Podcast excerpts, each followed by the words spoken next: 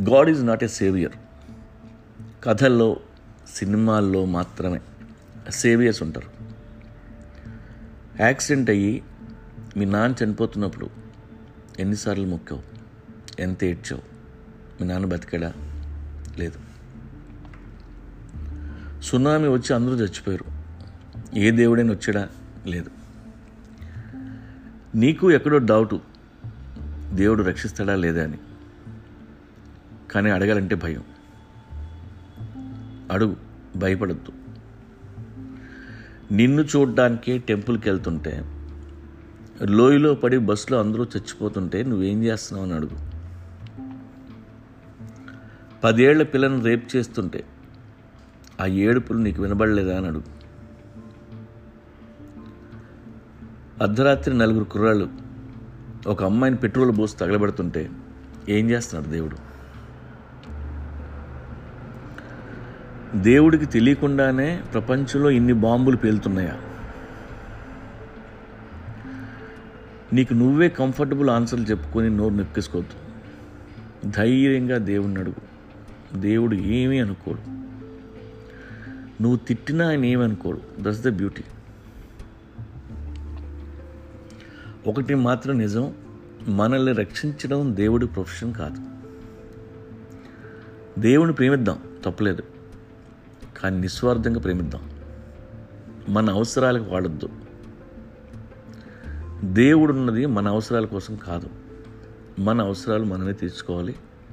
మనల్ని మనమే రక్షించుకోవాలి. నువ్వు ఎదురు చూస్తున్న సేవియర్ నువ్వే.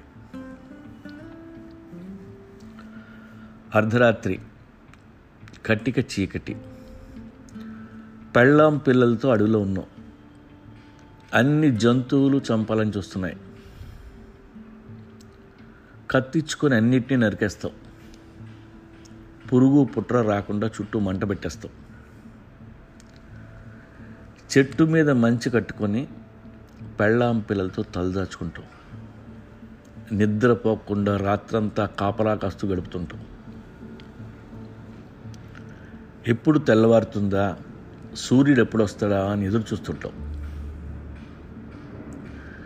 దేవుడు పుట్టింది అక్కడే. మొక్కడం ఆ రాత్రి నుండే మొదలైంది. జపం చేయడం ఆ క్షణమే మొదలైంది. తెల్లారితే బాగున్ను మెల్లిగా తెల్లారుతుంటే ఆనందం. సూర్యుడు కనబడగానే చేతులెత్తి మొక్కుతో దేవుడు వచ్చాడు నా చీకటి బతుకులో వెలుగు నింపడానికి. అలా మనిషి చూసిన మొట్టమొదటి దేవుడు సూర్య భగవానుడు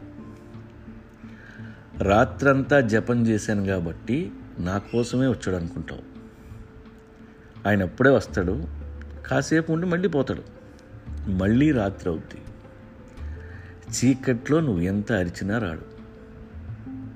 ఆ రాత్రి నువ్వు నీ పిల్లలు చనిపోయినా ఆయన పట్టించుకోడు. దేవుడి విషయంలో యానిమల్స్ అన్నీ చాలా క్లారిటీతో ఉన్నాయి. ఈ మనుషులే కన్ఫ్యూజన్లో ఉన్నాయి. నువ్వే నీ సేవియర్ అని ఏ జంతువుకి ఇలా చెప్పాల్సిన అవసరం లేదు. వాటికి తెలుసు. కానీ ఎన్నిసార్లు చెప్పినా ఈ మనుషులు వినవు.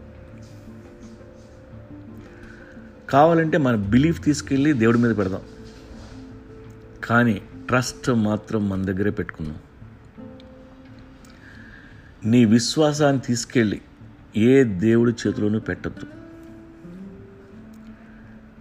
ఇక్కడ కోడి గొంతు కోసినా దేవుడు రాడు.